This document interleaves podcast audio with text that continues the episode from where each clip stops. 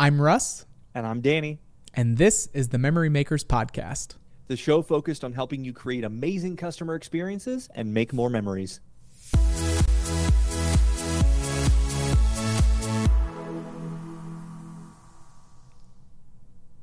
We're listening to the Memory Makers Podcast. Okay, so we went from 50s jingles to now 60s jingles, and I have no way of distinguishing between the two, so we're just going to go with it. You had some snaps. That was the distinguish. Yeah.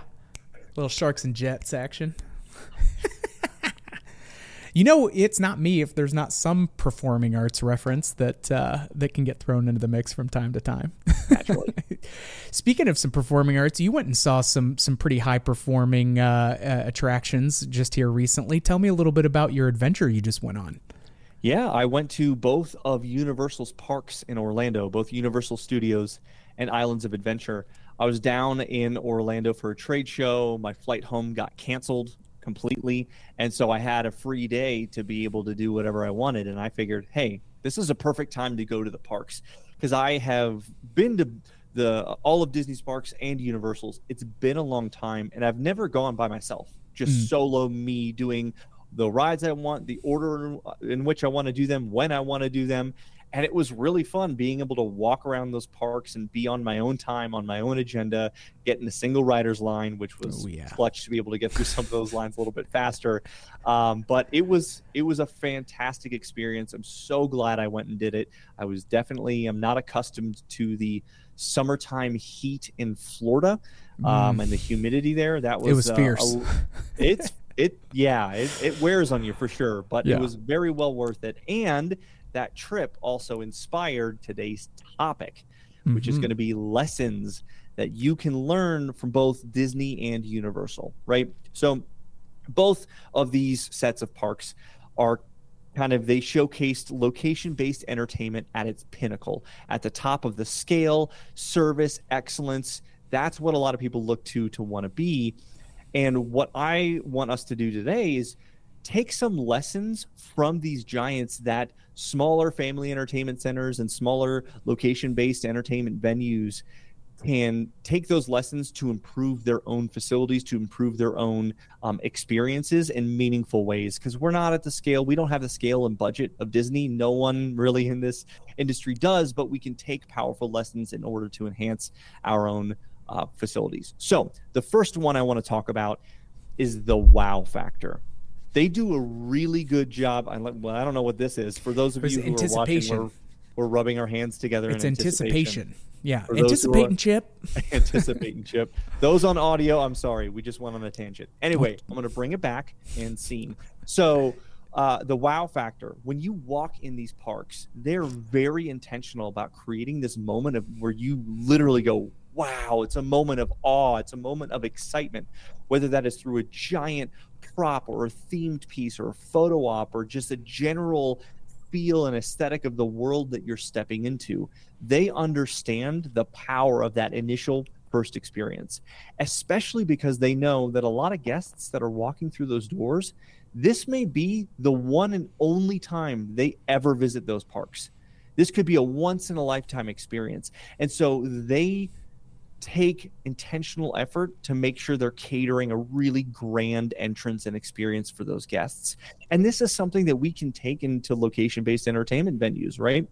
when you think about your brand and your story and your positioning and the attractions that you have, what are the things that you can do the moment somebody walks in the door to wow them, to have them go, oh man, look at that, to have them take selfies with their family and their friends? There are ways that you can scale that experience down to a size that makes sense in your venue to really provide that wow factor for the guests that walk in the door.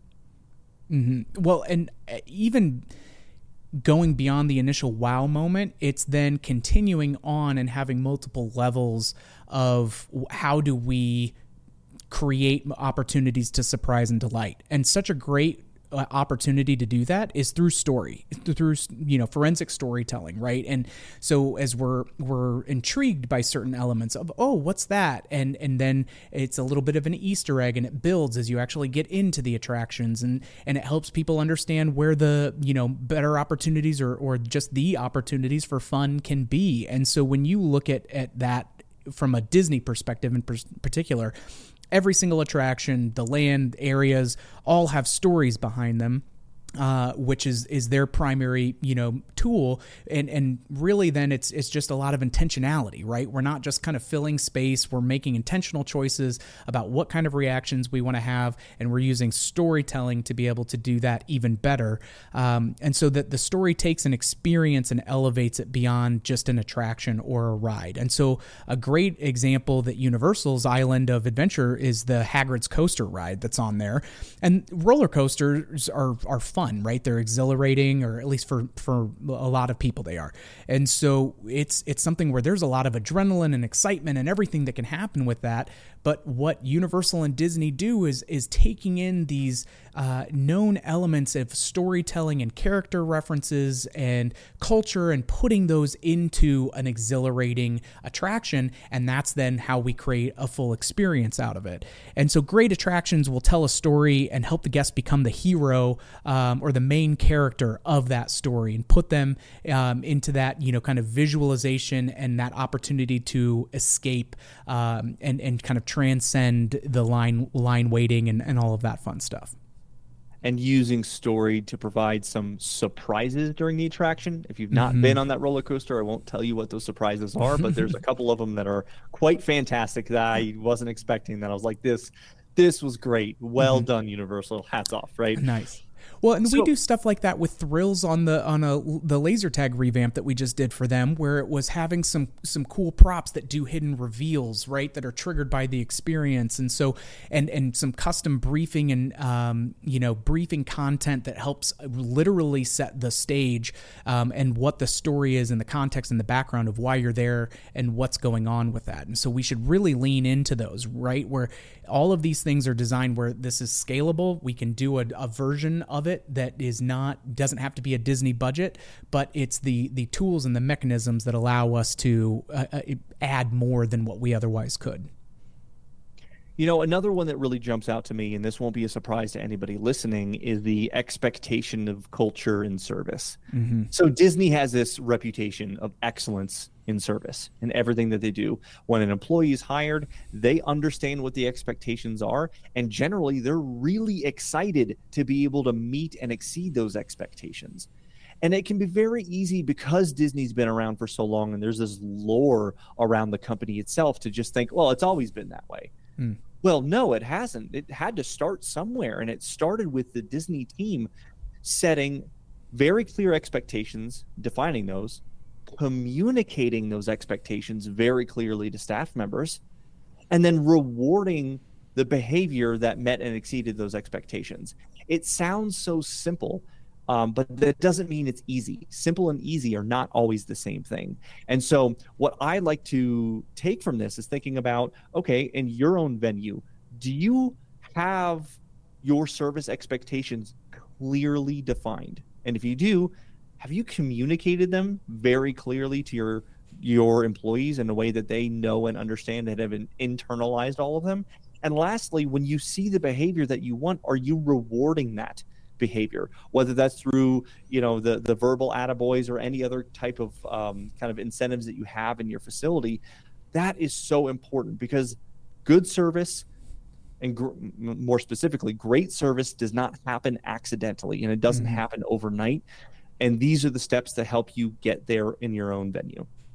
Yeah, it, having someone that is is really paying attention on your leadership team across the board, having a team that is paying attention to that and recognizing it.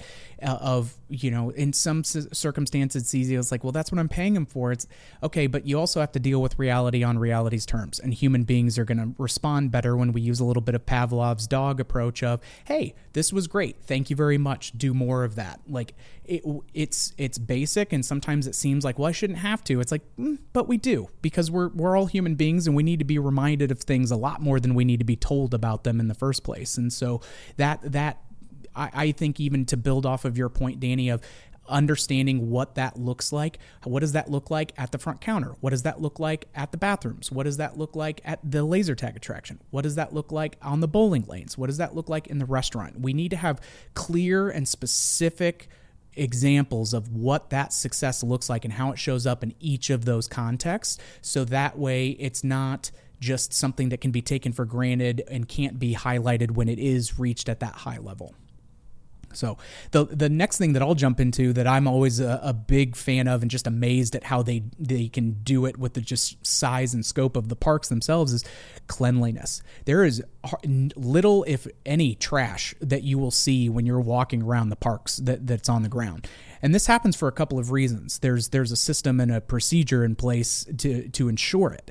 And what those are is, you know, Disney, for example, has a metric of, you know, within whatever, every 20 to 30 feet, there has to be a trash can. So there's just plenty of access for that where folks can throw that stuff away. But the second part is, is that they have staff members that are going through regularly, um, constantly, you know, patrolling and using that constant vigilance of keeping the things looking nice and clean and neat. And so whether that applies to your bathrooms and getting those inspected um, every hour and signing off that that's being done. Uh, being able to, again, make sure that you're emptying the trash bags so that way they're not overflowing in the receptacles. Every, you know, having a regularly scheduled piece of either cleaning games, cleaning the facility, sometimes doing that in front of people so that way they can see that time, effort, and attention is being put towards that is also a positive reinforcement for your guests.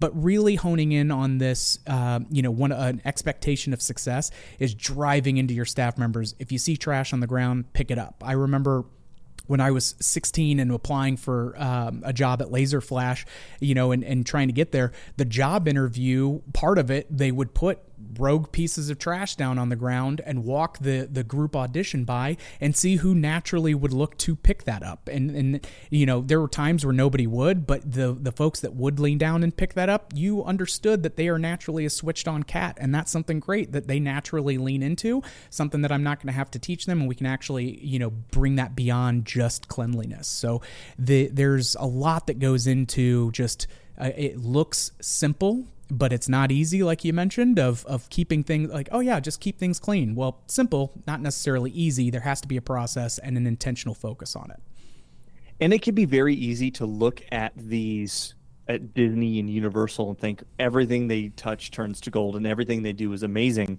Mm-hmm. But there, I want to kind of finish up here with a couple of points that I saw that we can actually take lessons from things that weren't done very well and and the experience that I recently had.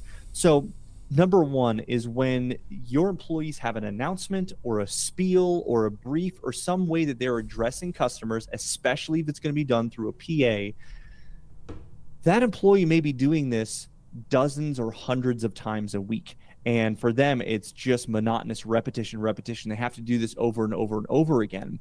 But for many of the guests, this is likely the first time they're ever hearing it.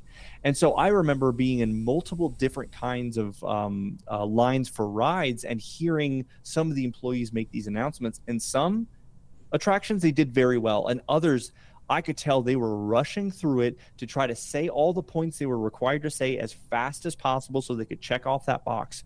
But the problem was one, you knew they didn't actually care and two it was very difficult to actually understand what they were saying because they were rushing through it. And it's not like you're in an area that's super quiet and no one's talking you can listen very clearly. There are there's attractions and roller coasters overhead. There are hundreds of people standing around you in line all chatting with one another and screaming and yelling and exciting and so to be able to capture the attention of those guests, you have to be clear, you have to be exciting, you have to be excitable and get everyone's attention to be able to clearly communicate what you are trying to communicate. Because otherwise it's falling on deaf ears and it's just not a very good experience from the customer side of things. The other thing that was really interesting is faked enthusiasm. And what I mean by this, we want our employees to be excited, right? And sometimes you have to be able to fake it till you make it, sort of a piece. But sometimes it's very easy to see through the faking. And what I mean by this is a lot of the roller coasters, when you finished or any of the rides, um, the employees would start clapping and getting excited, and all the people in the rides would clap and get excited, like, yes, that was awesome. And on the newest, most exciting rides, that was very natural. It was very easy to do between the guests and the employees. It was fun. But on some of the maybe more dated attractions or the ones that aren't as popular or the ones that maybe don't have as high of an excitement level, some of the employees on those, their clapping was I don't know if this is going to make sense, but they clapped sarcastically, right? Like uh, for those who are on audio only, you won't be able to see my face, but literally you would see, come back and see some of the employees just going, right, just well, staring at you like I don't want to be here, I don't want to be making these noises, but I'm required to, and it just felt really gross to be quite mm, honest as mm-hmm. as a customer. I'm like listen i i understand this may not be the most exciting attraction. I understand it's 95 degrees outside and you're at the end of a 10 hour shift. I understand all those things that you've been doing this, you know, uh, you haven't had a day off in 10 days.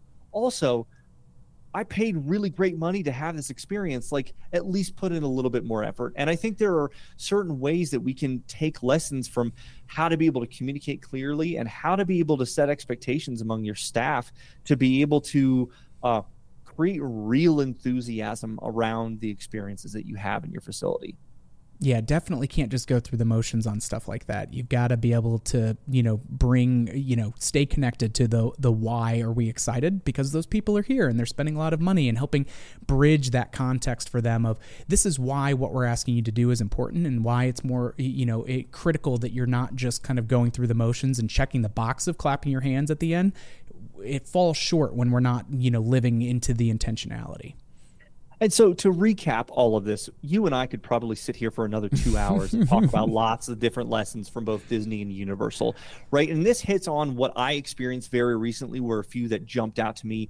Um, and maybe we'll do a part two in the future or even a part three, diving into other lessons that we can take. And really, we can look to the giants that are in location based entertainment and resorts and be able to how can we find the lessons that we can take from them, scale down appropriately, and apply to our own businesses to create a better experience for our customers and to create a better culture and um, you know of excellence and service within our own facility? And that's what we want to help you do: is look at the, the the best in the world, take the lessons, understanding where they may be falling short, take those lessons as well, apply them with your own staff, and create better experiences and create some more money at the end of the day, that's one of the things that we want to have as well. So I think that seems like a really good place to go ahead and, and wrap up today's episode.